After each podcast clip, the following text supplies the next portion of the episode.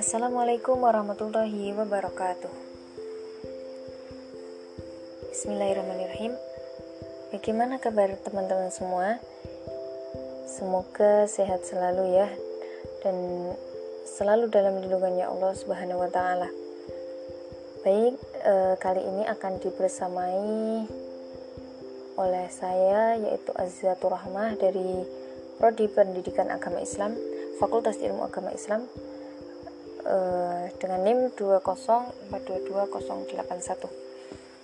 Di sini saya akan menjelaskan tentang uh, cara atau apa saja apa saja yang harus direfleksikan dalam kehidupan sehari-hari oleh seorang ulil albab ya.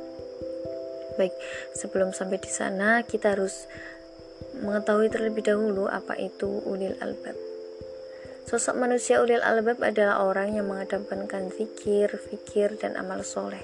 Ia adalah sosok yang memiliki ilmu yang luas, pandangan mata yang tajam, otak yang cerdas, dan hati yang lembut, dan semangat serta jiwa pejuang atau jihad di jalan Allah dengan sebenarnya perjuangan. Ia bukan orang yang sembarangan, kehadirannya di muka bumi sebagai pemimpin menegakkan yang hak dan menjauhkan dari kebatilan.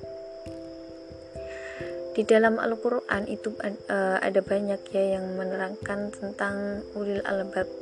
Salah satunya adalah Quran surah Ali Imran ayat 190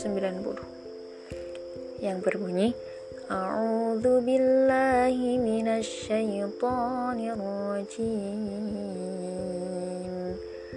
بسم الله الرحمن الرحيم. إن في خلق السماوات والأرض واختلاف الليل والنهار. واختلاف الليل والنهار لآيات لأولي الألباب Artinya sesungguhnya dalam penciptaan langit dan bumi dan silih bergantinya malam dan siang terdapat tanda-tanda orang-orang yang berakal yaitu atau ulil albab. Maksud dari ayat ini adalah uh, pada kata inna fi khalqis samawati wal ard artinya yaitu pada ketinggian dan keluasan langit dan juga pada kerendahan bumi serta kepadatannya dan juga tanda-tanda kekuasaannya yang terdapat pada ciptaannya yang dapat dijangkau oleh indera manusia pada keduanya langit atau bumi, baik yang berupa binatang-binatang, komet, daratan dan lautan, pegunungan dan pepohonan dan yang lainnya. Yang selanjutnya adalah waktila fil laili wan Apa maksud dari uh, ayat tersebut? Yakni silih bergantinya, susul menyusulnya, panjang dan pendeknya. Terkadang kan ada malam yang lebih panjang dan siang yang lebih pendek. Lalu masing-masing menjadi seimbang. Setelah itu salah satunya mengambil masa dari yang lainnya sehingga yang terjadi pendek menjadi lebih panjang dan sebaliknya. Dan yang terakhir adalah la ayatil liulil albab. Terdapat tanda-tanda orang yang berakal yaitu mereka yang mempunyai akal yang sempurna lagi bersih yang mengetahui hakikat banyak hal secara jelas dan nyata.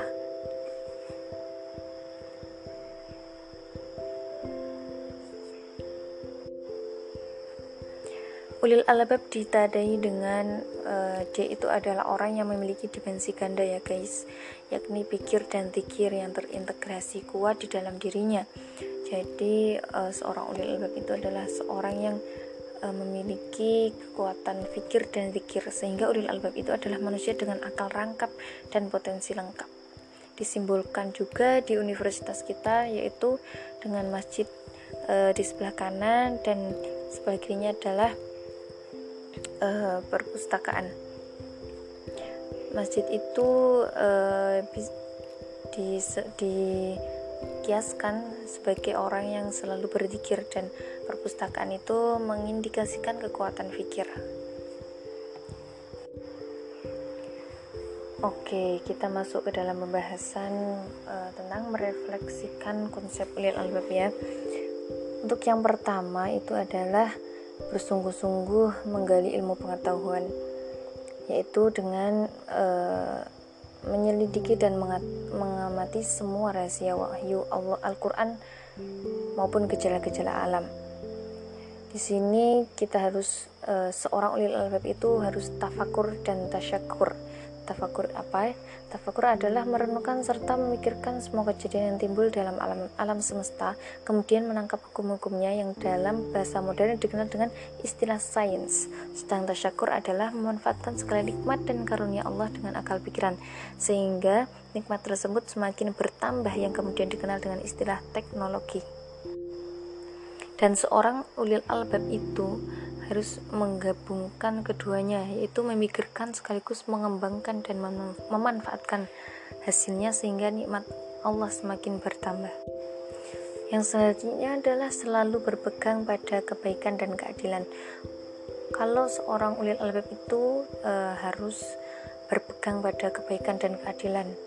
Dia harus bisa memisahkan yang baik dari yang jahat untuk kemudian memilah yang baik memilih yang baik ya Selalu berpegang dan bertahankan kebaikan tersebut walau sendirian dan walau kejahatan didukung banyak orang.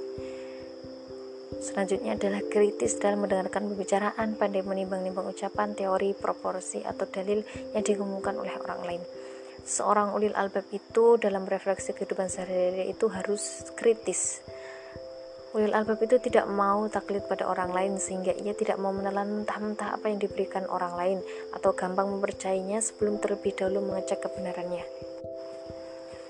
Selanjutnya adalah bersedia menyampaikan ilmunya kepada orang lain untuk memperbaiki masyarakatnya, memperingatkan mereka kalau terjadi ketimpangan dan diprotesnya kalau terdapat ketidakadilan.